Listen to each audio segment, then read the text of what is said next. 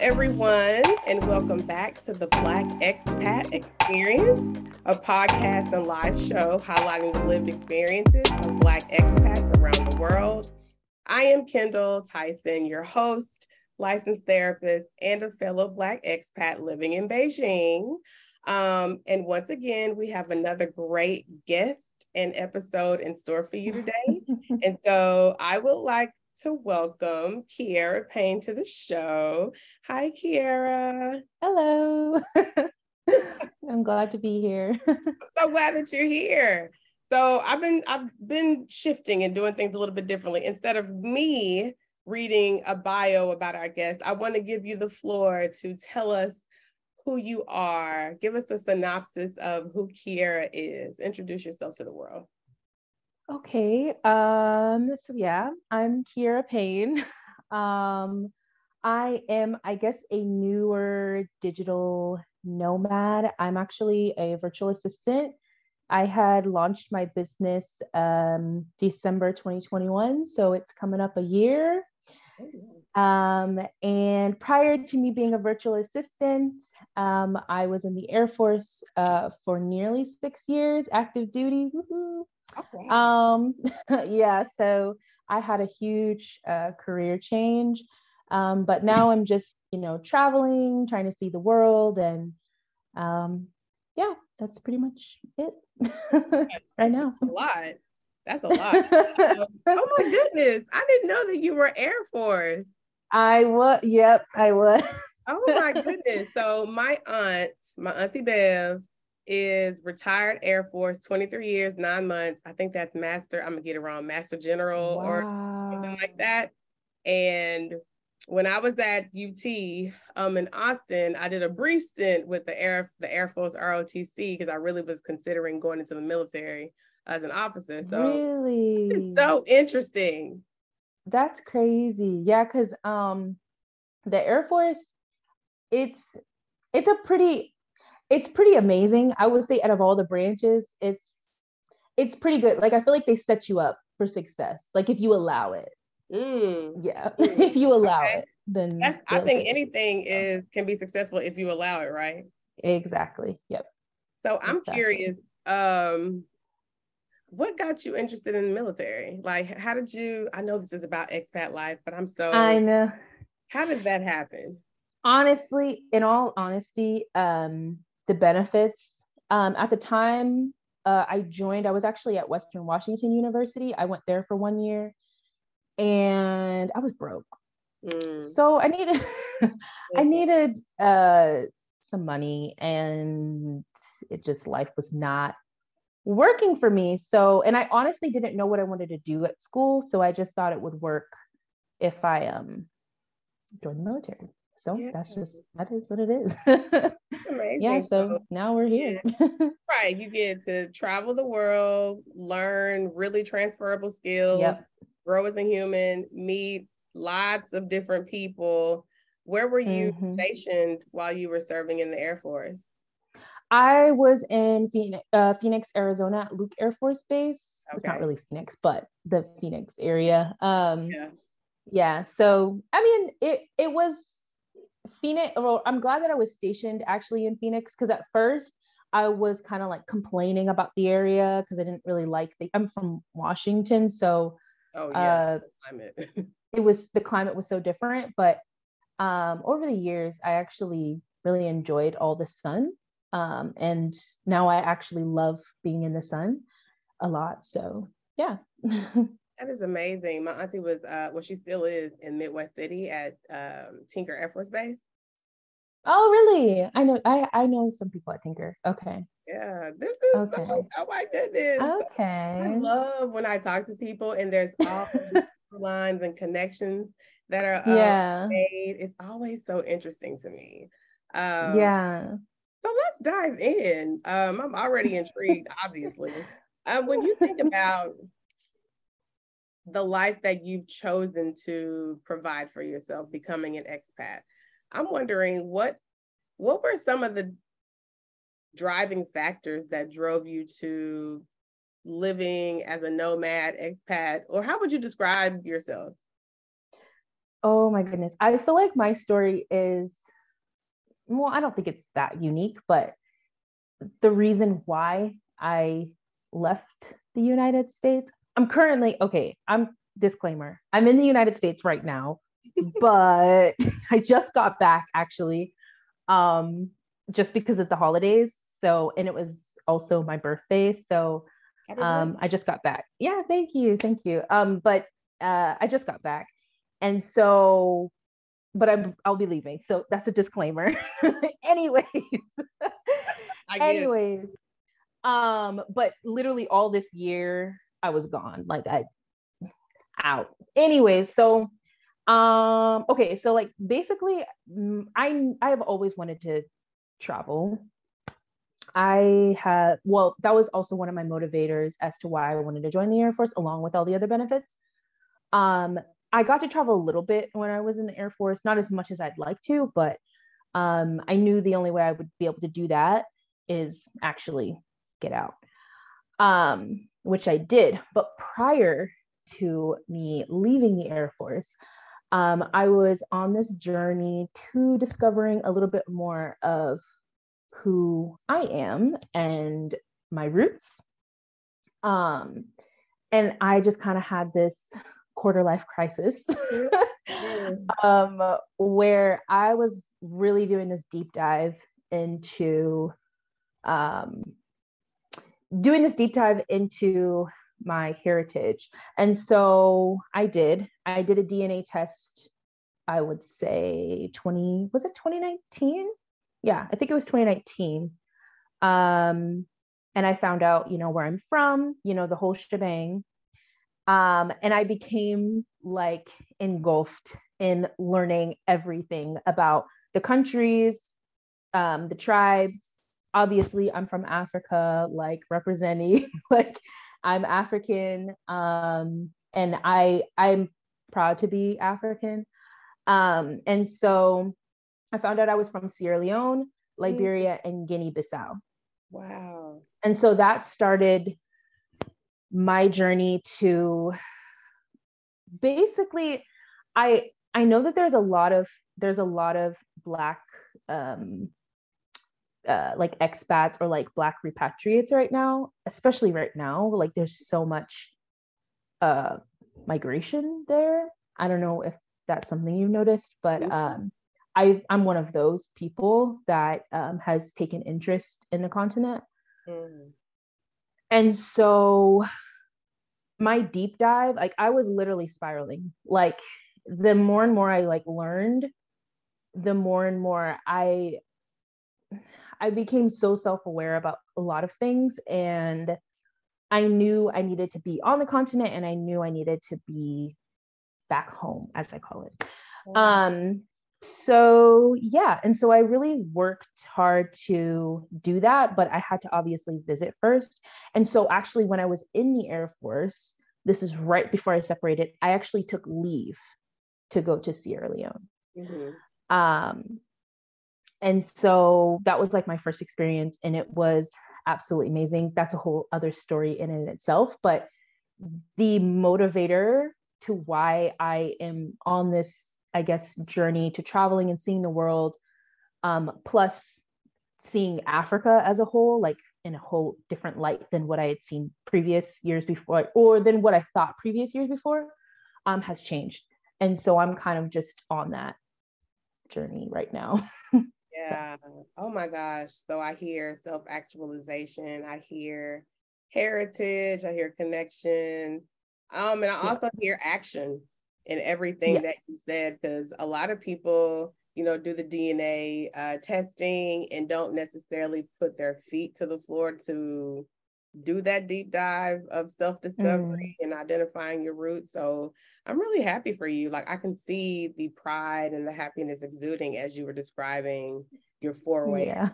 in sierra leone um, that's so interesting so i'm wondering it sounds as if that making that decision to learn more about your heritage paid off? Yes. Um, like, I can't even describe like the happiness I feel when I'm in Sierra Leone. Uh-huh. Um, and just the things that I plan to do, like while I'm on the continent, like there's that's just like a whole other thing. But I'm I'm glad that um and I and the thing is is like I don't even know what it was. Like maybe I don't know what it could have been because I I didn't really grow up around um I don't know. I, I didn't really I wasn't really growing up around like I guess other West African people. Um and I feel like my family we didn't really we don't really know about that. A lot of black Americans don't really talk about Africa as a whole. Um so I kind of had to discover that myself, which was kind of difficult because I didn't have a community around me. I didn't really I didn't know anyone. I didn't know actually I didn't really know I, I think at the time I might have known like a couple of West Africans, like a few, like, you know, now I know a, a bunch, but like, you know, it was, it was kind of difficult because you're kind of learning from the start and you don't really know where to go. so YouTube becomes your best friend and like Facebook and that those are the only people that you can kind of connect with. But the people in your community and like the people at home, like not really not really with it. They're not yeah. on the same page. yeah, right. I mean, and, and when you think about it, most I would say lay people, especially with the lives that we've chosen to live, the perspective is just different as far as their day to day, right? And mm. they I mean, and obviously there's nothing wrong with how the decision that you've made and how other people that aren't really living an expat nomadic life um, mm what they choose, it's just a really different level of awareness. And I, I wonder, how did you feel as you were going through this journey, seeking community and and struggling, maybe if that's the right word, to find that mm-hmm. in your your immediate community? Yeah, it was it was difficult. Uh, in my immediate like uh, prior to going to Sierra Leone, yes, in my immediate community, definitely difficult. Um, and also a lot of misunderstanding, a lot of misconceptions about the continent. Uh, I received a lot, um, which also kind of um, thrown in. I also with like misinformation and things like that, which are things I had to seek out myself and have to educate myself. Um, and I honestly think a lot of that, I guess, misconception comes from a lot of fear, especially within the Black community. Because, like, that's one thing I notice is that, well, I don't know if this is possibly like with my family or like with other Black individuals, but I feel like Black people as a whole, just, and this is just because I've, tra- I've traveled a lot and I've been places. And one thing I've seen as common trend is there's not a lot of Black people traveling mm. like our other counterparts mm-hmm. are. Mm-hmm. so, um, because of that, I found it hard to try to connect. Um, but when I went to Sierra Leone, and even when I started traveling as a whole, I started to see the world so differently. And I also started to see other Black women, especially Black women, like Black women, black women are amazing especially black women. Oh. yes. Yes we're amazing. We are outside like we're outside like we're doing things we're traveling and like they have made like the black women i have met and connected with have made the transition easier have made it easier for me to make friends and you know um that's what's been making it easy for me um and that's kind of like been my community um, anytime I try and go anywhere, um, I find we're trying to help each other because there's not a lot of us. So when there are some, we try to help each other in any way that we can. So that's very nice. I'm so happy for you. I'm so happy that mm-hmm. you've had people to wrap their arms around you as you embark on this journey. And you're right. We literally spearhead, we are the culture. We are the purveyors of culture, and everyone else, you know, takes pieces of what we mm. live every mm. day um, mm. and make look amazing even though as you know as a black woman it can be extremely challenging on most days so I'm just really glad that through this process, you've been able to collaborate with and connect with others and help to usher you through this journey. It, yeah. it sounds amazing, right? It feels like hearing you describe this. Um, one of my first interviews was with uh, the founder of Expat, Shar. Um, and oh no way! Yeah. Oh, one, of the, wow. one of the one of the best. I mean, I love all my interviews, obviously. Uh, one yeah. of the that I've had and the most uh, watched. Um, and some other individuals that I was connected to, you know, from her, you know, Ty, and then Margot. Margot was another one that I loved. Um, and how they described to me the Black women community in Portugal, because that's one of the places that I'm considering mm. part time when I do repatriate.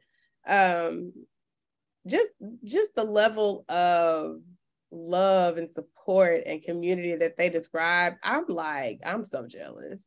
No, I'm, I'm, ready to get out of Beijing and go to Portugal so I can just revel in what that feels like. Um, and just to hear you echo a very similar sentiment, I, whomever watches this, I really hope that they understand that no matter no matter how small like the decision or where they choose mm. to go, mm. that there are others that are gaining some life just by being in the vicinity, watching, you know, them live their best life. So thank you for sharing that. I'm, yeah, I'm... there will always be a community for sure. Yeah. Like there'll always be, well, not not every place, but mo- most because there's some there's some country you could go to and it's really kind of difficult. But uh. um, but in light of the difficultness, yeah. there's still those you know there's still those few but um you're right like i i hope that other black women who are watching this like know that like we're there. Like other black women are there. Like will be in the trenches with you. Like you you need something you know or something like that. Like connect especially on facebook. Like that's where i've been you know getting the most okay. um from my community is through facebook. And then also to when I'm on the continent, I've met obviously a lot of friends through other friends and stuff like that, but it's amazing. So yeah. Yeah, I need to do more on Facebook. I I, I promise I don't, but I can make that goal for so yeah, no, Facebook's great. yeah, I, for certain purposes, for sure. Um, yes, being one of them. Yeah. So share with us, like, what when you were thinking about going to Sierra Leone, um, what were some of the deciding factors that um, factored into your final decision? Yeah. So, to be quite honest, so so basically, my so my final decision would definitely have to be because I know I'm from three countries and I was supposed to visit the other two at the same time as Sierra Leone, but COVID hit mm. um, and threw a wrench in those plans. So I actually ended up going to Sierra Leone. I will go to Liberia and Guinea Bissau soon. Um, but Sierra Leone, the, what solidified it for me was um, the first time I went to Sierra Leone. Um, I went through an uh, organization. Um, it wasn't. It's not a it's not a tour group. So we're to throw that out. you know, it's more of like a uh, an organization. They're called the Temne Abara Nation. Um, and that's the tribe, one of the tribes that I belong to. Wow. Um, is the Temne people, right? Wow.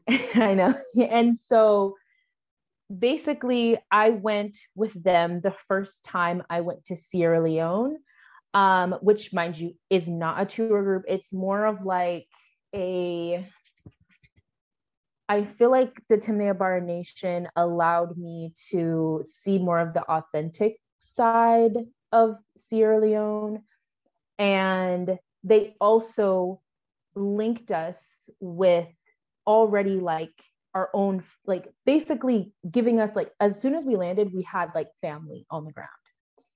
And that's basically what they did. Like they're introducing other Black Americans to already like um, uh, modern day like Temne people, like in or modern day Temne people in Sierra Leone, and basically linking us together so we can collaborate, so we can learn from each other, so I can learn from them, and just kind of like grandfathering us in. Does it, I don't know if that makes sense. It makes complete sense. Um, and so basically, um, so I, I went through that whole experience, right? And I can't remember, it might have been like maybe a week into me being there.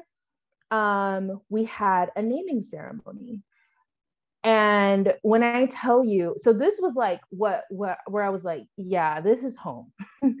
Because these people who i i see them as family now but at the time i was like wow these people who don't know me are welcoming welcoming me so much that they're giving me a naming ceremony one that i should have had right? I didn't have one. So I just thought that was a beautiful thing. And so you're taking the time and you're giving me a naming ceremony.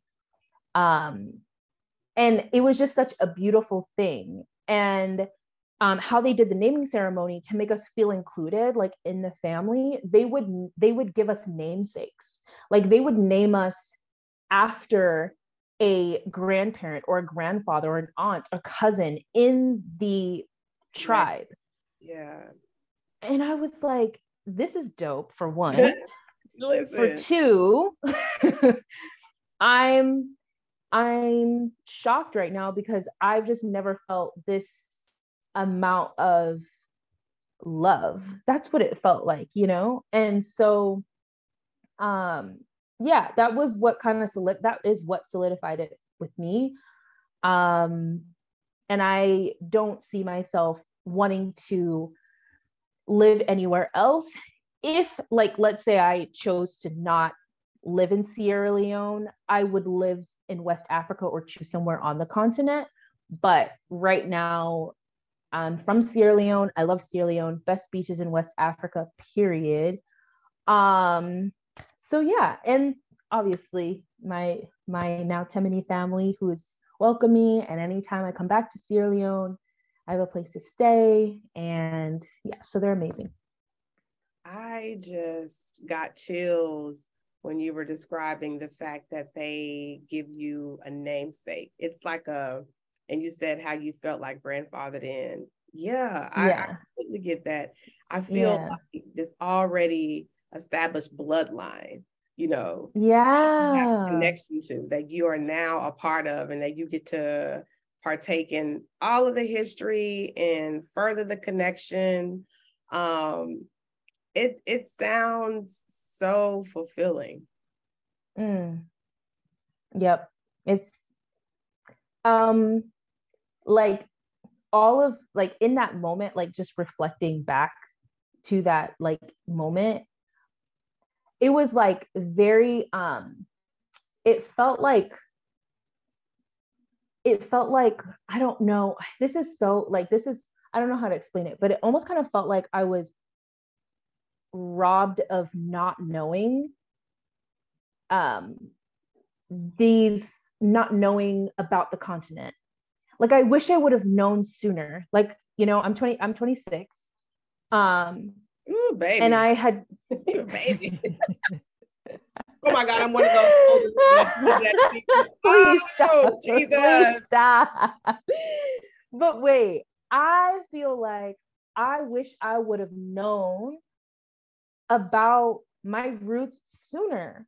Like, and I feel like it's a tactic. This is a whole other conversation, but I feel like it's a tactic to keep us Black people separate from where we really come from and it made me kind of sad. Yeah. Like and i was like wow like this was here this whole time? Like this this place was here you know? And i didn't know. I didn't i didn't like grow up you know saying i want to take a vacation to africa. Yeah. No. We grow up saying we want to go to see the eiffel tower in paris. Um and that's there's nothing wrong with that. It's just it just made me like realize like what i was missing and i wish i don't know. I just wish i would have and so i think in that moment just like me just reflecting and things like that i was like i have to stay here. I need to learn more. And then it's it's it's deeper than just me because one day i'm going to have children and i want them to automatically know. I don't want them to have to go through this journey to you know this was a lot. It's not it's not easy. Yeah. Um so yeah i mean Yeah. and they'll have their own journey right? Yeah um so it, it's it's kind of like we can lament all the things that we've missed out on for a variety of reasons right? But then i Mhm. wonder what it feels like to revel in the fact that only because of a small decision that you made has it ballooned and blossomed into being rooted Mm, in something that you had no clue about that now is a real part of life. And it gets better. Please share. So yes it gets better. So um what also makes i think me a little unique in this story is that i'm one of the few um, african americans that actually got the citizenship that sierra leone was giving. Oh, wow. yeah so i'm i'm one of the few. Like there's not that many of us. There's probably like a couple hundred or so. I don't know how many exactly. I could be wrong about that but Mhm. um so yeah i actually got my citizenship. So i'm Wow. now dual citizen of sierra leone. I i literally took the plunge. Literally got my passport and got my citizenship sworn and everything and so yeah Oh my goodness. I really hope that you are chronicling this some way.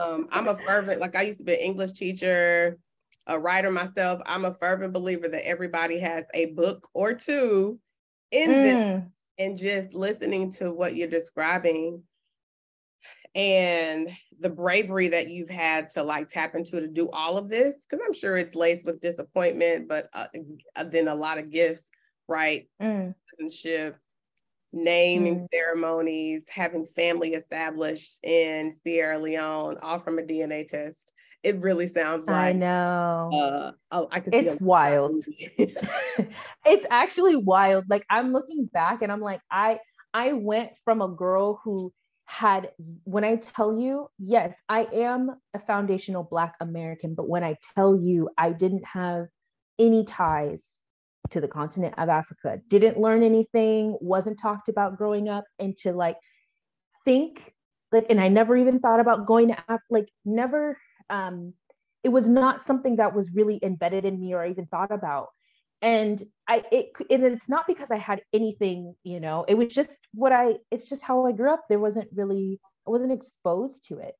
And I just find it interesting because as I've gotten older, it's like something was pushing me somewhere to dis- like it, it's like something was pushing me to gain more knowledge and and I did. And I just I just find that interesting because there's a lot of people that don't and i just wish that they would and it, you don't even have to visit the continent if you don't want to but like you know try to gain a little bit of knowledge and stuff like that i think is helpful you know Yeah. so and perspective.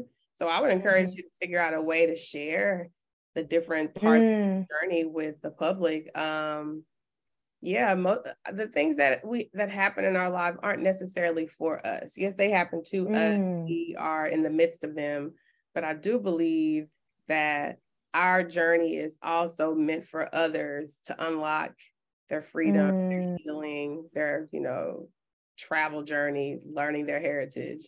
Um, if we're brave enough to be open to to being that catalyst for other people to be liberated in thinking, feeling, just really living more authentic lives. Um, but that's just Yeah. belief, right? yeah, Um, yeah. I think this is an obvious question. You know, since all of this has happened, I know that your life has changed. That's clear, right? Mm. I would like to know what has been thus far one of the most defining moments for you of your time abroad. Um, definitely. I would have to say, I guess a defining moment would have been like, just kind of like when I was like in the thick of it, like,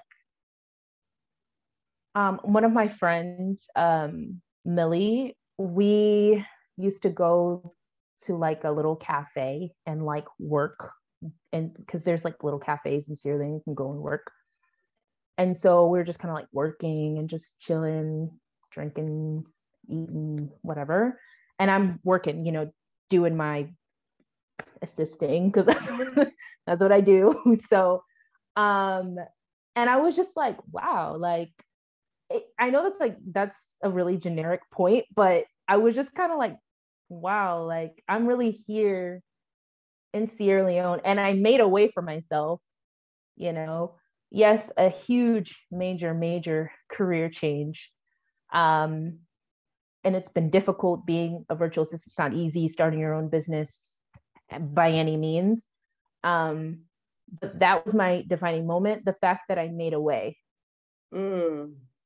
Um, and it's as simple as that. Like the fact that I was able to do that was mind blowing to me. Um, and I'm not at my potential yet, but just the fact that I knew that I was capable of doing it, I just to myself, I was like, there's no excuses. If I want to do it, I'll do it. And so that was yeah. yeah. that is evident yeah. in everything that you've described thus far. Going into the yep. airport, making that difficult decision, which yeah. is beneficial for you you know, choosing to move to Sierra Leone, really explore your heritage, and then mm-hmm. venturing into business for yourself as an entrepreneur. Um, I can tell you it is not for the faint heart, faint of it's heart. Not. And it's not. it's it is not. level of like trust, self-trust, and yep. commitment. I feel like some most days I feel I'm like, yeah. why did I do this to myself? But then yeah, when things work out, it's like, oh, that's why. Oh, I have freedom. Or yes. Yes. Yeah. Um yep. I appreciate that. So it's it's just hearing you really, I really hear that you are in tune with yourself, or at least more in tune with yourself. I think the more that you mature mm. um, and see more of the world and explore more things for yourself, I really hear yeah. that because um, a lot of times I notice people allow fear, myself included, um, yep. to stop them from taking these big bold moves and steps, and it and yep. there's always this this pang of what could have been. Mm, yeah. Yep. And I've been there. yep. Of course. I will yep. definitely say that you are young enough, right, to where you have so much more ahead of you. So these are literally the building blocks to a very more solidified future, more aligned living, I like to say. Um, so I wonder what would you tell other, you said 26, right? Yes. Oh Lord, 26. What was I doing at 20? Probably stuff I should have been doing. what, what would you what advice would you give to other young beautiful 26 year old black women about choosing themselves oh that is really hard let me think um i would have to say just i would have to say like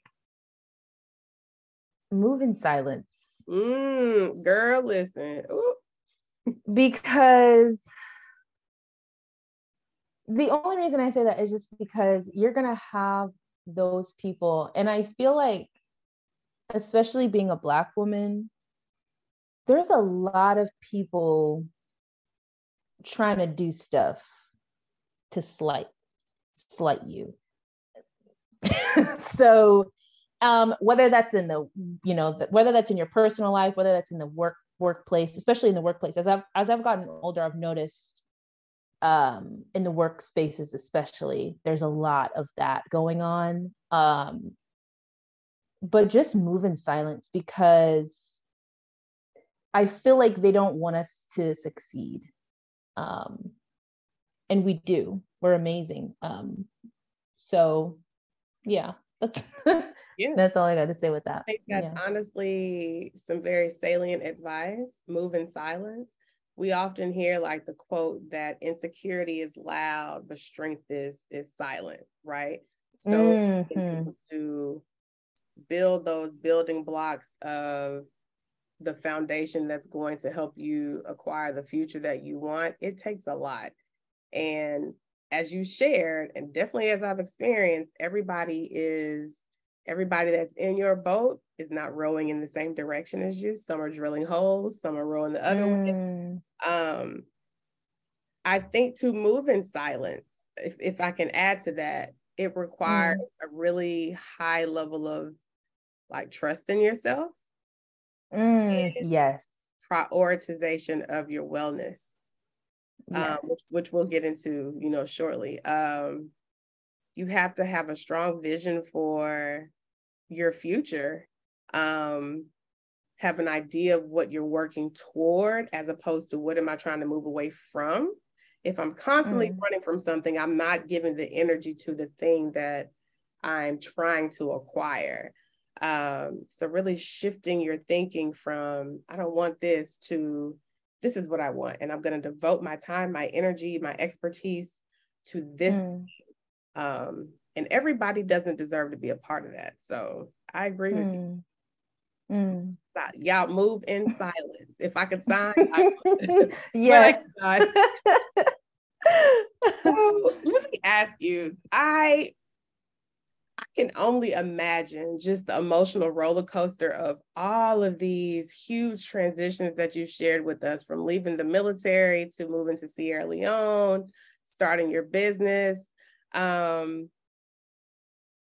how do you think, or yeah, how do you think your mental health has been impacted through these really intense transitions that you're probably still living through? Yeah. So, oh, man, my mental health, uh, it's it's definitely yeah, it's been an emotional roller coaster, um, and that's expected. You know, a lot of uh, changes happening in my life. Like, I think on social media, I make it seem like um, every day is a party because I'm somewhere new. but yeah. that is just not the reality. Um, and so prioritizing my mental health is actually something I'm currently working on and trying to do just because it's not something I feel like I'm one of those people that tends to suppress things rather than actually expressing like how I'm feeling and just kind of letting go. And that's something I'm working on. Um, but it also, I feel like, attributes to my upbringing just because I feel like sometimes there were times maybe you couldn't be vulnerable. I don't know. So I guess I'm working on having better mental health practices for myself. Um, especially during this time, like I've definitely developed new ways to cope with things, especially um, when you're traveling alone, especially when you're traveling alone. Um, I don't mind being alone. Like I'm one of those, I could go to a restaurant and eat by myself.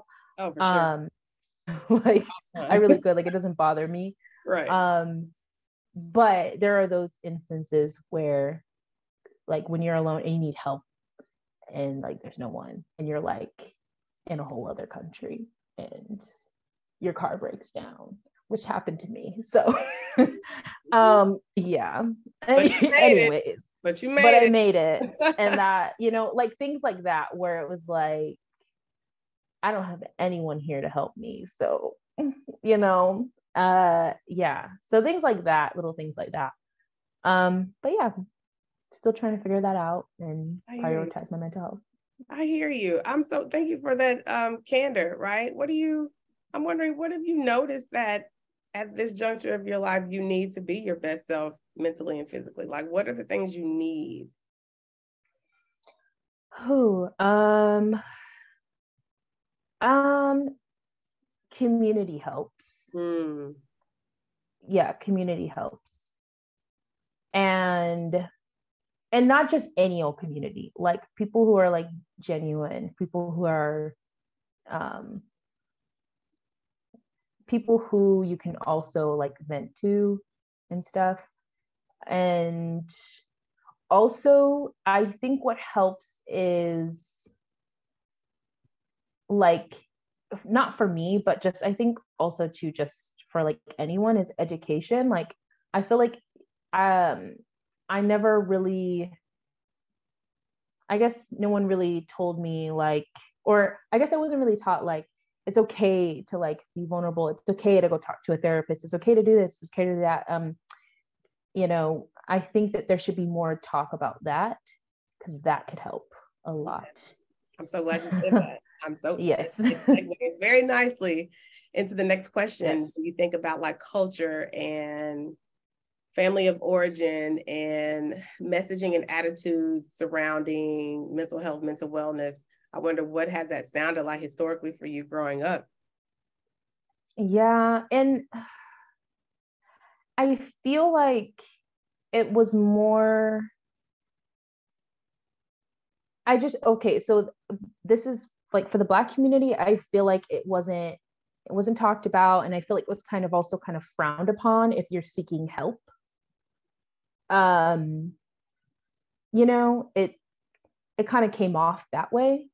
But within my immediate family, I feel like it wasn't really something that was like like I'm trying to really think. I feel like it was more it wasn't in a way that was like um it wasn't like mental it wasn't like for example like my mom would like check on me and you know ask me how i'm doing and you know you know say things to like make me happy or you know kind of reflect about my day um with her you know things like that. But it wasn't ever like you know deep diving into like my mental well-being um and it wasn't because and it could also just be just because that's just how it is. Like i don't think um even with like yeah i've never really had really family deep dive into like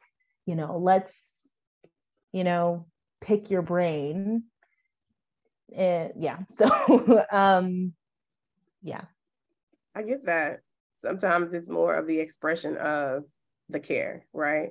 yes Isn't talk. That feeling? Do you want to eat? You know, think especially with food. Um, not I think sometimes I believe because we have so many barriers to entry when it comes to access to mental support in in most, if not all, Black communities around the U.S. for sure.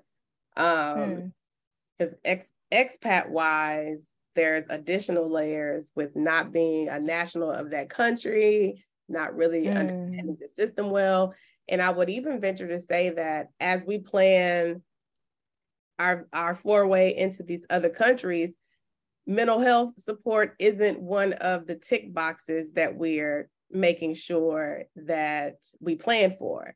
Uh, which is part of the reason why I'm doing this show is for people to know all right, you're you're planning, you know, what is it like to live in this other country? I also need you to identify how are you going to care for your mental health? What's the system of support? What are the medical resources that you need? What do you need to bring with you? Um, and things like that, so that you're optimally well, right? Mm. We don't necessarily have access to these things in the United States as Black people, as a community, systemic wise Mm. on purpose. Um, and so that seeps into our daily lives that we don't, there's not the verbiage or the language. Are you anxious? Right? Are you Mm. experiencing depression?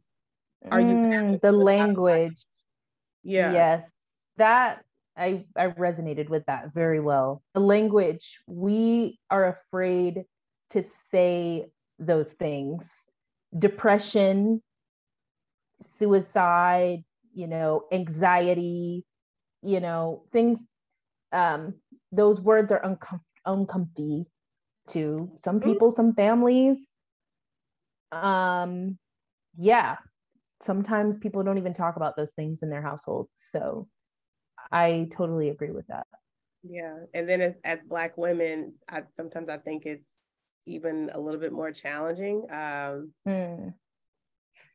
existing with this strong black women trope uh yeah which is hella detrimental um yeah. but i really feel that we are breaking out of that um yes that yes. that that, that oh what do i call it that and i also uh not to cut you off but like ahead. with the strong woman trope like that's why i strive to be like more feminine. Like i want to be more feminine. I used to not want to be like at all. Um and now that's kind of like all i think about is like what can i do to make myself more delightful to people and more inviting and just being a woman and like so i i'm glad that there's i feel like i'm i'm surrounded more with more black feminine women now like and i feel like growing up i was surrounded by a lot more of this quote unquote like stronger black women type um and that's because of the environment and that's also because of i also just feel like that's just because like that's how the community kind of portrayed us as and like there was just no other way to be. Um and i want to break away from that completely. Like i don't i don't want to be strong. I want to be delicate. Listen, and that is not a compliment to me. I want to be i, I want to be soft yes. so and firm in the way that i do things. I really what you just said the contrast that you noticed with the I think women in the earlier part of your life having to be strong. We don't, there probably isn't any other option. And then mm. contrasting that with the women that you're in community with now, having the option to engage in more rest, be more leisure, still get things done. Yes. But it, I wonder, does it also kind of seem that we're no longer tethered to everybody else's expectations? So that's a weight mm. Chosen to let go of. Exactly, for sure. Um, we don't we don't necessarily and I would have to say actually um I'm losing my words, but like people I think I think people do have this idea of black women um and the only reason like i feel like as i grew up i was kind of like i didn't know that this was something that people i guess saw me as until like people would actually say it like in your face. Like like for example like somebody who i had known for years right and were maybe like reflecting on like the first time they made have might have saw me or met me and they had concluded without even knowing who i was like oh you seemed like you were mean or you a little bit seemed like you weren't nice. Yeah, right. And um, I was like, wow, like I, I can't tell if that's because I gave off that or because like that's just how society is portraying us. And if that's the case, then I need to change something about myself. But like maybe I don't need to change what's about myself. Maybe I've always been like, because I feel like I'm like a you know, I feel like I I seem kind and delightful person but i honestly just think um, black women collectively i think we're trying to change that narrative so that more people don't like assume that you know i don't know. So no i hear you and i actually want to i, I want to push back a little bit. I know i get what you're saying right? I think it's probably a combination of both who we are and more so what the world is conditioned to believe mm. that we are I I don't really think that we're trying to shift the narrative. I think that we are more comfortable in ourselves and our beings and our collective, mm. you know, magic and power and um ability to persist as a group of women that it's well, y'all gonna think what y'all want to think anyway. So I'm just gonna be over here fabulous and getting things done and growing businesses and you know building community and loving on women that look just like me that want to thrive. I'm gonna do that. Y'all can do what mm. you want. However mm. you perceive me is your business. Um, what do you think? Yeah, no, I totally, I totally agree. Um, it's just, it's just interesting because it's like it you don't you don't realize these things are like because like you don't realize these things are happening or you don't realize that you're being like portrayed that way until you're like i guess in your like when you're in adulthood when you when you're in the thick of adulthood and you're starting to see these little nuances mm. and mm. that's why i'm like yeah i totally agree yeah, that's why I also think it's good for us to get outside of our communities, our born communities, and the country. The other mm. people in the world, some places see us very differently. Um, mm. And that's, I think, on a spectrum, of course.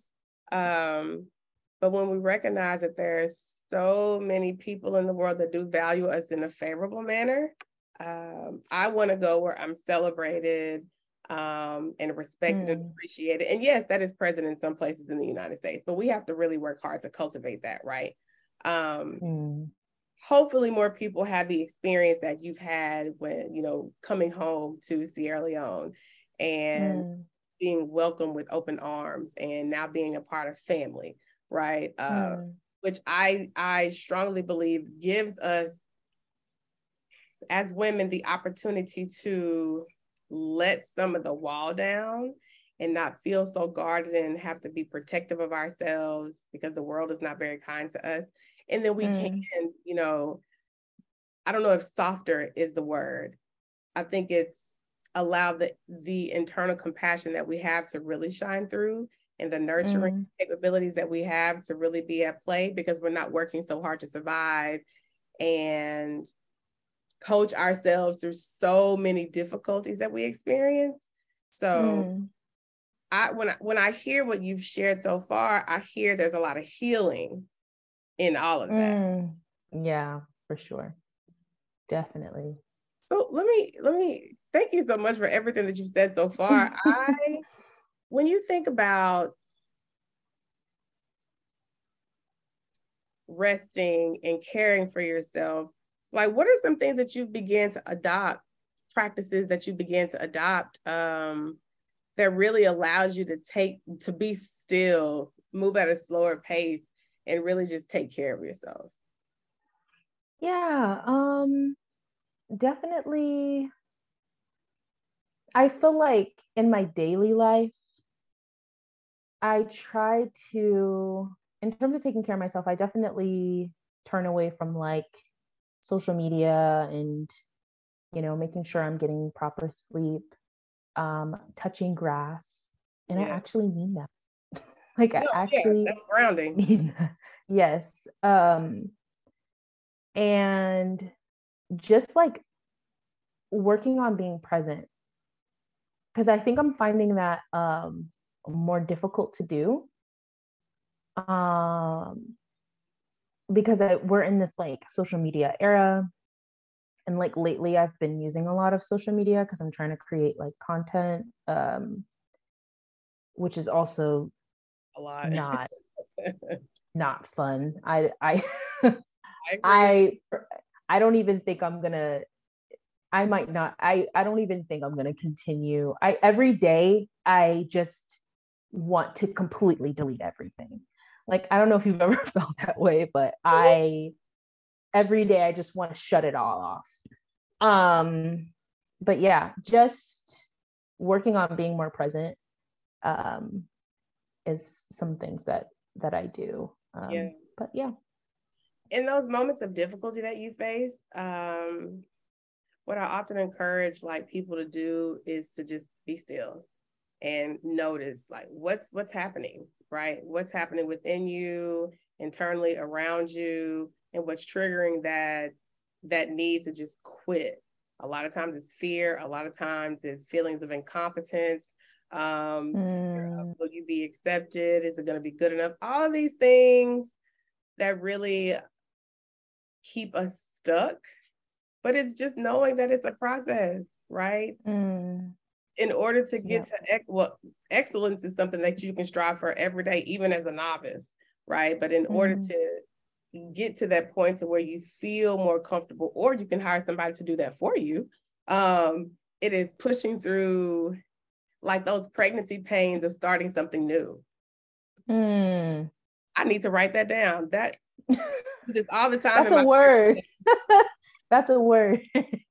like the most recent um, affirmation video I did today actually came out of a therapy session I have with a client this week. And I was like, oh, yeah, got to write it down. And Let me write that down. Yes. Um, wow. Yeah, please take it. No, I'm I'm I'm actually um I'm I'm glad that I'm here. Thank you for um this is a it's I've I was hoping this was going to be more of a conversation and I felt a little like nervous so like I'm just really appreciative cuz um it's hard for me to kind of like articulate how I feel about things and kind of sharing my little slice of me because um, I'm a very private person. So I just wanted to thank you for in, you are inviting welcome. me in such a good way. you are so, so welcome. You. Like the key is to make you feel comfortable. And it honestly, it is a conversation. And it's also knowing that the things that we feel really weird about in ourselves, somebody else does too. So when you lean mm-hmm. into that, it is giving someone else possibly license to realize that oh she did it so i can too there's there's nothing different right but uh, but mm-hmm. what i'd like you to what i'd like you to really like ponder is looking at all the things that you've done that most people in the world cannot won't do and figuring mm. out what is that common thread that you have within yourself that allows you to make these big bold moves and take these steps and and lean into that and push through. And you can do the very mm. same thing with this new thing that you're creating. So i want you to i do want you to ref- i'm giving you homework. Yes yes. I'm i'm literally taking this all in like this this ended up being um literally the highlight of probably like my month. So, or actually, it's the start of the month. I meant to say like, you know what I mean. Anyway, yeah. this is a highlight. I'm so, so glad. Yes, like, this is I'm learning so much from you as well. And we, I just have just a few more questions. We're nearing the end of it, but this conversation is really like fulfilling for me as a 41 yeah. woman. You know, seeing what you're doing as a 26 year old woman and really trying to live life on your own terms. I know that's scary. Um, but it's so worth it. So answer this for me. Hmm. What are your thoughts on vulnerability? Um, I believe being vulnerable is good. Um, I really commend people that are able to be vulnerable like all the time. Um, is it something that I can do um, all the time? No. I feel like this interview is probably one of the most, um, probably one of the most vulnerable things I've done. Um, just even being here. So um, I'm open to it. And I feel like that was like one of my goals for this year is to be more open. And so doing this interview allowed me um, to be more open to vulnerability. Because before, I was like very closed off person. Um, and I even kind of like side eyed people that would like overshare.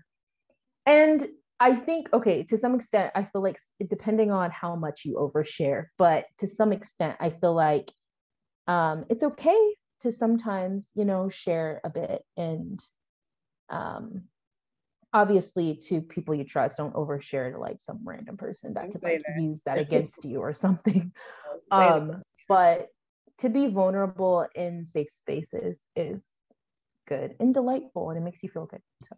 mm, i really want you to write that down vulnerability within safety mm, yes yes that's part of it, right? Everybody doesn't deserve those really secret parts of you. And I think it it's a, it's an exercise in self-awareness to first know um, who you are, be accepting of who you are, and and it's also an exercise in really connecting with people and and and identifying what does a healthy connection look like for you to identify. Mm. Is this person trustworthy enough? Will they take care of the things that I'm sharing that matter so much to me?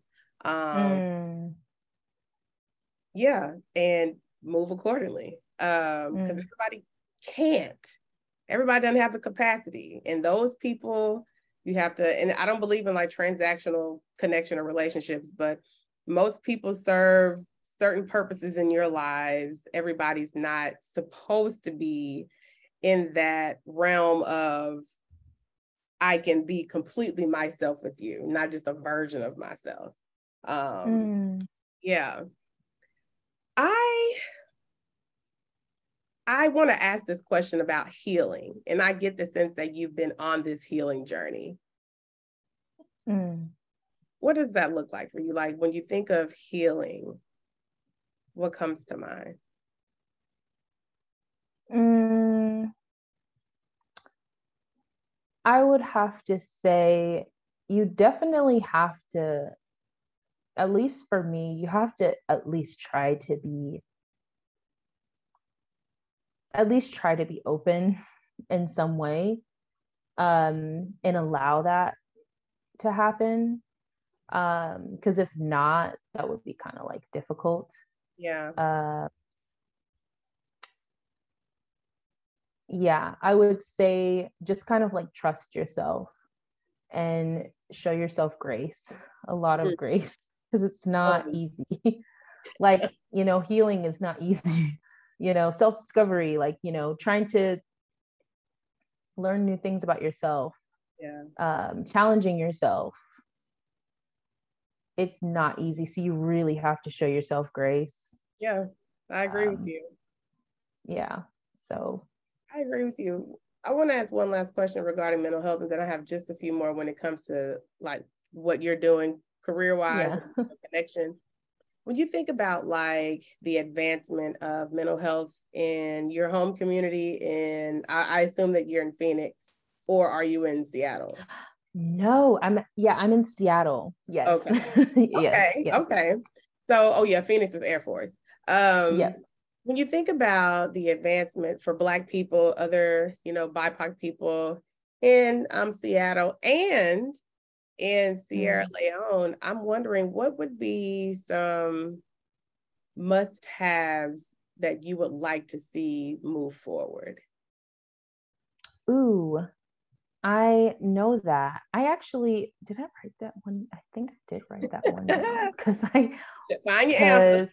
yeah, because there was I there was something I specifically wanted to say mm-hmm. about that. Um uh, I would have to say there definitely needs to be more like there needs to be more conversations.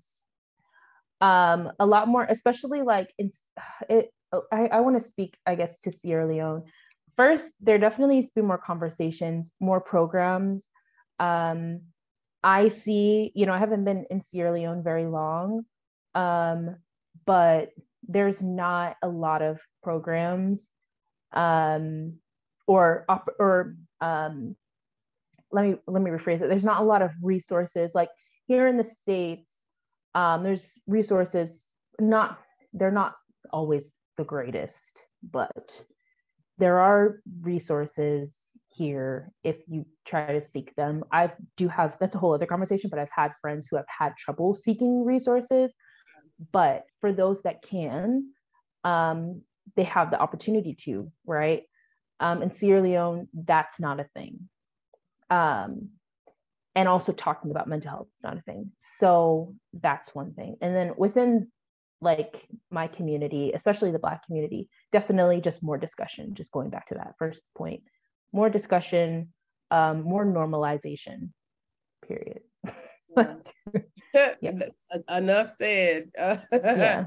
I think that's actually fabulous. The more that we talk about it and normalize um, these conversations, like you said, and and shine light on the very real real existences that people are having, like lots of black women deal with anxiety and depression that manifest differently, or lots of you know black men have you know depression. It looks very different, or even trauma, how it yep you know runs through our community. So and agree. also more resources for the black community specifically like um, I actually, this is like a side note, but I saw this TikTok video about this um, this man that I follow on TikTok, and he was basically saying he's like a vet, right? And he was, you know, in the military for 20 plus years, got out, retired, seeking mental health um, or uh, counseling or like therapy, right? Um, and he went to the VA and he was like, I would like, I know, he was like, I would like right. to, you know, speak to a, speak to a, speak to a therapist, but I'd like it to be another black man. And um, I was, I felt bad for him because I was just like, man, like this man, he is like clearly needing help and he's clearly asking, you know, for another black man because, you know, he, they can understand. He was basically trying to explain because he was basically on the phone with the guy and he was like trying to explain why he needed a black therapist. And he should. And so exactly he shouldn't have to do that but he did and basically the guy just went on and was like you sound like you're crazy you sound like you're racist well throwing all these things right just being very hateful towards this man and um it just like made me realize i was like actually yeah we really don't have a lot of uh therapists for us. Um so that really needs to change. That needs to be a thing. Um or we need okay there needs to be like there might be and i could be actually there might be. I'm like is there like a website or like a resource where it's like you can find black black therapists? I don't know. I don't know that. Haven't looked yeah, more into it. i'm sure you know. Um i'm sure you know but um a lot of us don't know. You know we don't we don't know or we get referred to or we get told no.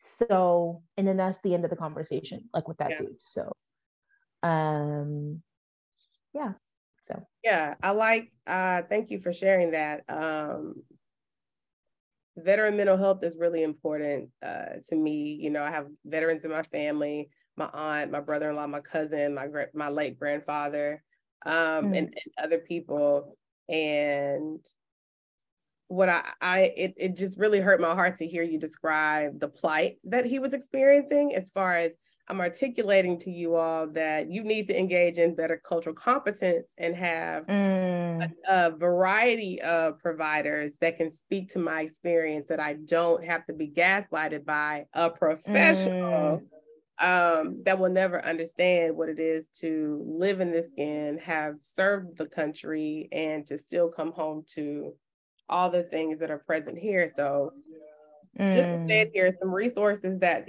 anyone can tap into. One is Psychology Today. You can put in a okay. zip code where you are. It's free. You know, go online, put in your zip code, put in a city. You can filter for specifically Black women, Black men, um, the different uh, subpopulations that you might belong to that you want someone that can cater to your need. Um, you have for you know Black women therapy for Black girls has a mm-hmm. registry. Mm-hmm. Therapy for Black men has a registry. Um, ooh, I, it's escaping me now. I think I'm actually gonna. I'm so glad you said this. I think I'm gonna do an episode. Oh, that would be great. Some Resources that yeah. can do, but that's part of what I'm trying to work on too, as far as like the whole Black expat experience and mental health is for expats to know these are places that you can connect to um, if you're outside your country, your home country, to get mental health support. So yeah, mm. I'm gonna do mm. that. Um, let me write that down. yeah, that would actually be really great, very helpful. Um, okay, I'll probably do that on a Facebook, IG Live um, with mental health resources. Thank you for sharing that. Um, and you know, just a few more.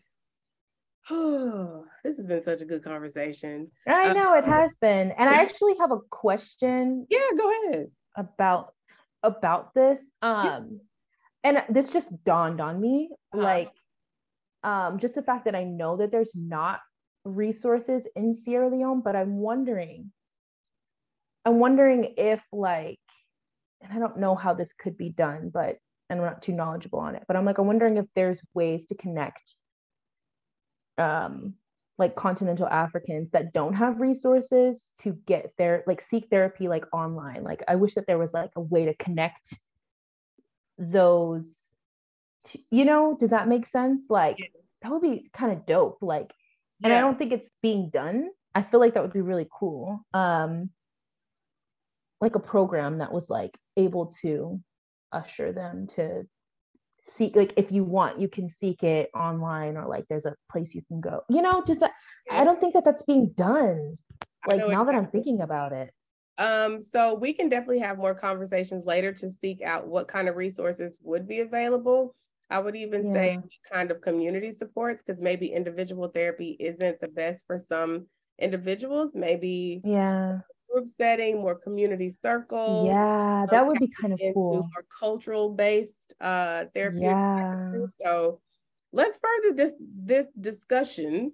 Um, yeah that would be really cool like i just i just thought about it now because i'm like hmm like you know and also too like i've this is the most conversation i've had about mental health and like it's just so interesting to me because like i think i need to dive more in for myself uh, to like um learn more about this for myself because you know i'm still learning and my job is my job is done. Listen, yes that is Yeah. the point. So I definitely would like us to collaborate and see what that looks like. Um, so I challenge you, see what is available, right? And then we can identify what would be some culturally appropriate practices to engage in. How do we Mm. begin to educate, you know, individuals in Sierra Leone with uh, the community that you belong to about what mental health actually is and how that can Mm. fit in their daily lives um, and align that with what are holistic ways to care for yourself when you notice maybe they don't know the this is anxiety but it shows up like these yeah particular ways so when we can't put a name to it we know we can describe what's happening um so Mm. there's a lot that can actually be born out of this i'm letting you know Hmm.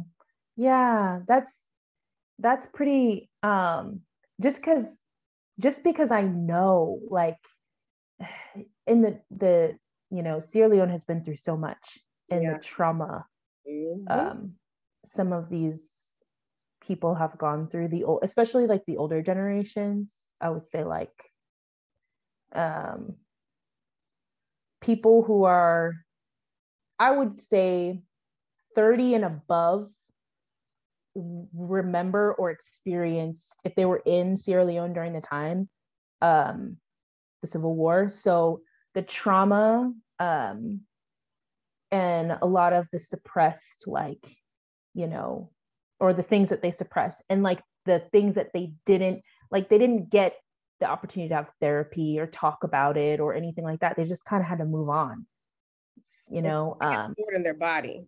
Trauma is yes a physical yeah reaction to things. and it's also generational too because it's like not only did that generate which mind you civil war wasn't even that long ago so like and then those children having to take that you know with them like it's it's a lot like that's a lot Mhm. there's a lot of healing to be done for sure and i see it like um so yeah it's definitely another conversation more Yeah, so a- anyways more conversations for sure. But this is that thi- literally what just happened is the reason I, I I started this platform for Hmm. that for the world to see that black people exist everywhere belong everywhere and we can tend to our mental health so that we can thrive um and really just shaped the you know shift the narrative of well Mm, that's not for us well everything's for us if we want it to be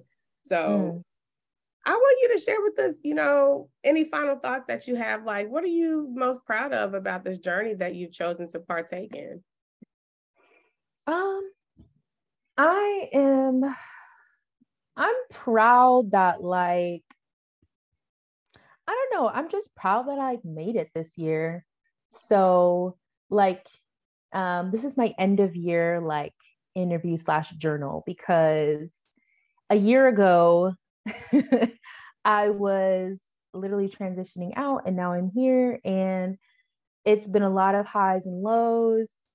Um right now I wish I could say right now at this point in time is a high. It's not, um, just because I'm still trying to figure things out.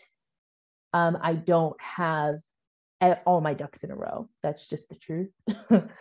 um, yet to that yet. Yet, yet, yet. Um, but I also there's a lot of plans I have, and there's a lot of things that I want to do, and a, a lot of places I want to see. So I'm excited for that. Um, so yeah, I'm just like I'm just happy that I like this. I can't believe that I took that leap. Like that is pretty wild because I gave up a a, a career to to do this. It's just pretty wild. So I'm just glad I'm I'm afloat. I'm I'm survived. I'm okay um you know i had family and friends people judging me people like you know you're not going to make it or you're going to come back to the air force or what are you doing? Like you know just all these things. And i made it and i'm fine. And yeah. More than fine i'd say yeah. Yeah. Yeah. And i'll be all right. I will be you are all already right. all right. Okay. yep. Got to recognize when people try to put their stress and their fear and their anxiety on you, that's because you're doing things that they want to do. Hmm. And they haven't trusted themselves enough to break away from that safety net um, and bet on themselves. So every time that you have a moment of fear, which is fine, the fear is not the issue, it's how are you responding to it? whenever mm. that doubt starts to creep in, that fear creeps in, or you're or you're attaching to somebody else's stuff, remind yourself of what you've already done, right? Mm. That most people can't and won't do. And if you've done it already, you can do it continuously. Mm. Yep. Wow. but what's the wow? Tell me what's the wow. Yeah, it's just like just this whole like conversation. I wasn't I'm being so honest like before yeah. like coming and talking to you like I almost didn't I almost was going to like say like I don't think I am ready to do this interview. I yeah, I I yeah, I wasn't ready. And so I'm glad that I did. Um because I was ready and I feel I've gotten a lot more clarity, I think, from this conversation. So um, and so I can like look back at this interview and be like, you know, this is where I was. Mm-hmm. Um, this is how I was feeling at that point in time. And I'll remember this. And I only grow up from here. So yeah I, I appreciate you trusting me with this conversation. Um, i have thoroughly enjoyed it. I am rooting for you. Um, i feel that there might be a partnership in the future with the whole mental health thing and um, moving forward with what does it look like to support those back home in sierra leone or even yourself. Um, mm. share with us how we can reach you if we want to continue to follow your journey yeah um so on instagram right now it's uh keeks k-e-e-k-s dot travels.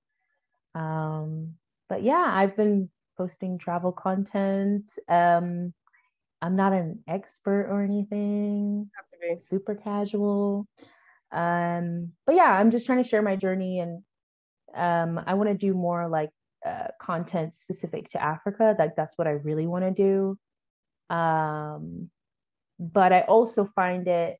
I think I want because you're not the first person who has like mentioned the whole like book thing, but like I want to write. Like I don't I don't see myself um creating con- like I want to be in the background. Like I actually don't want to be on social media. Like I don't want to create content, but I also want to share my journey. And I feel like an equal balance would be maybe I should just write, write it out. Oh, start a blog. Yeah. So that's why I was like, maybe I should do a, I don't know. So it, not saying that it's like, you know, but that's what I think could be a, a happy medium for me because, and, and also too, um, when this interview does go out, a lot of people don't even know I'm a virtual assistant. I don't even tell people. Um, I well, don't. Can you don't. plug your business right now, please? no, no, no. The reason why I don't tell this is the reason why I don't tell people because um the reason okay, the reason I don't tell anyone like about just the I I guess like about uh, my professional life is because I feel like a lot of people like to like chime in and like you know ask you know I just I just want to do what I need to do and focus on more important like yes being a virtual assistant love it. Love working with people love my clients love it. Um and it's given me the freedom to go wherever. But that's not like my main main focus. My main main focus is africa at the moment and what i can do to be impactful on the ground. Um and working on actually officially moving there like you know i've already like made the strides. Um it's just you know it you know so that's basically just kind of like what i'm thinking that's the reason why i don't really talk about it is just because like i'm and then i'm also a very private person so i just i don't want that to be like i don't want what i'm doing professionally to be what defines me you know so, I hear you, but I also hear I know my face is like, okay. I know you're like, uh, but you know, so yeah, but this interview, people will know that's what I do, but I don't really talk about it. Um, and I just want to be in the background. And I also, too, a lot of people were like, oh, like you need to, in order to like get business, you need to be like super social media heavy. And I'm, and I don't want to be. And so I was like, you know what? I'm going to try and do this without people knowing. And and so now you know I, I, obviously i get a lot of my business through like referrals and and um, connecting on like linkedin and things like that. But like i don't want it to be what defines me. I want people to know um, about other things about kiera. So i have a challenge for you okay. I hear I hear that you are goal oriented. There are things that you really want to lean into, but I also hear that you're afraid of the criticism that comes along with it. Mm, no. Yeah, maybe so. my dad, my daddy always says, if, if somebody ain't talking about you, you ain't doing it, you ain't doing it right. And you have to know that if you're living for people's praise, you will die by their criticism. So mm. I just encourage you to shift the gaze. Let it be what is going to drive you. Put out into the world what is in alignment with what you want.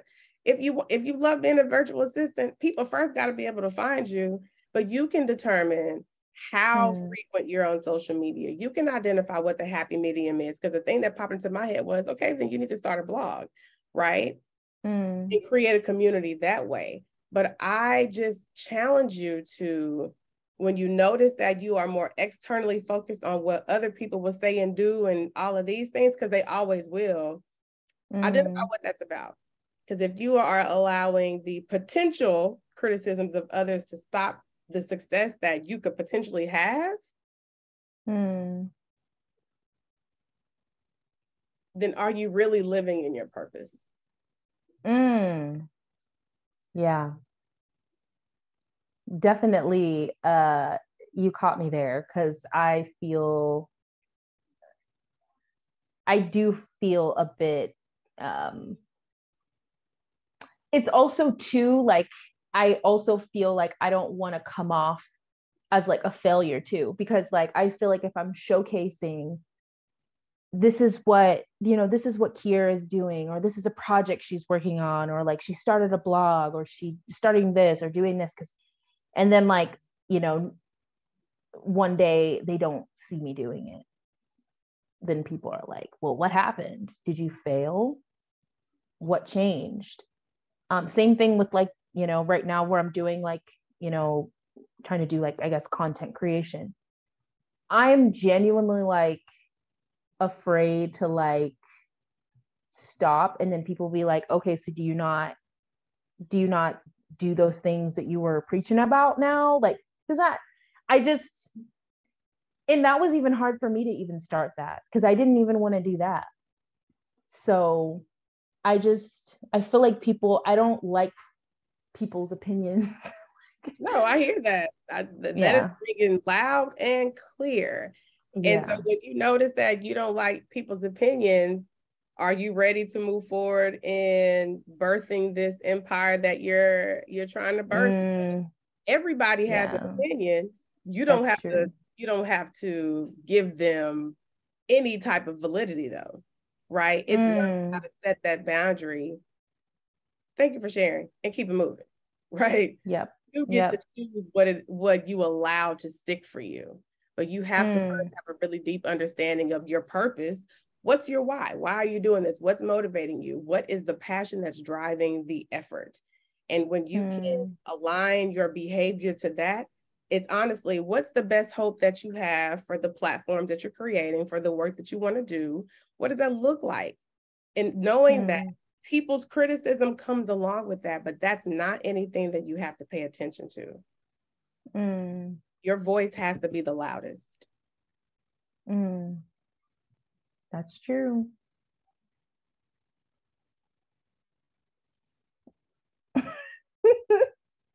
I'm so grateful.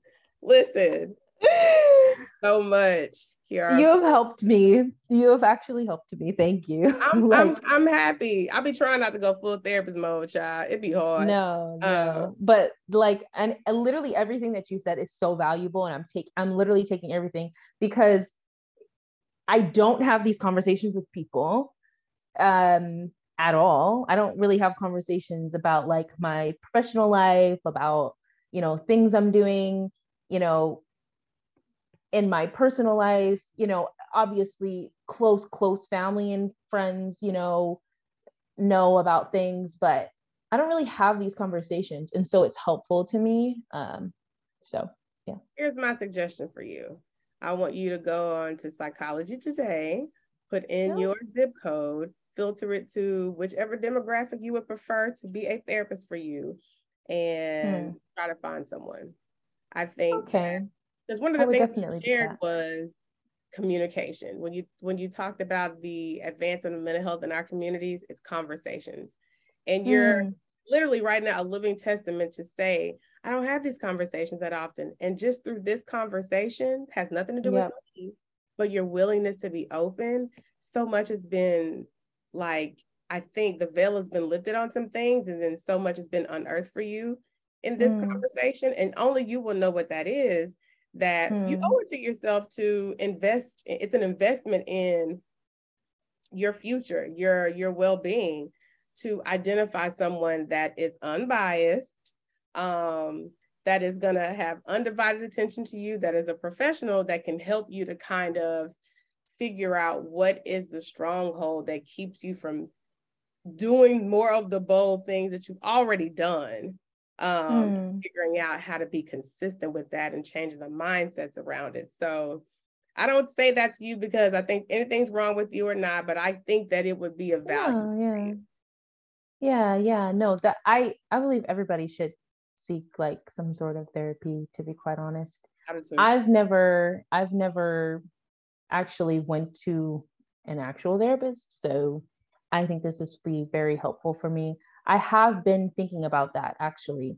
Well, this is um, your- yep, this is my confirmation. I have been thinking about that, and I think I definitely should. Awesome. Uh, so you can do psychologytoday.com or go to therapyforblackgirls.com and mm-hmm. um, it should list like your state or whatever to see the directory of, of providers that would be able to assist you. Okay. I'm so happy well, that we had this conversation. Um, and so, for everyone that's watching, I want to thank you for tuning in to another amazing episode of the Black Expat Experience. As always, I encourage you to keep taking risks, impacting your communities, and most of all, prioritizing your mental health. I want to say thank you again to Kiera for joining us today and giving us all the knowledge of her amazing experience. And please share this in your community so we continue to show the world that Black people exist and thrive and live abundantly everywhere. And with that, I will say peace and thank you.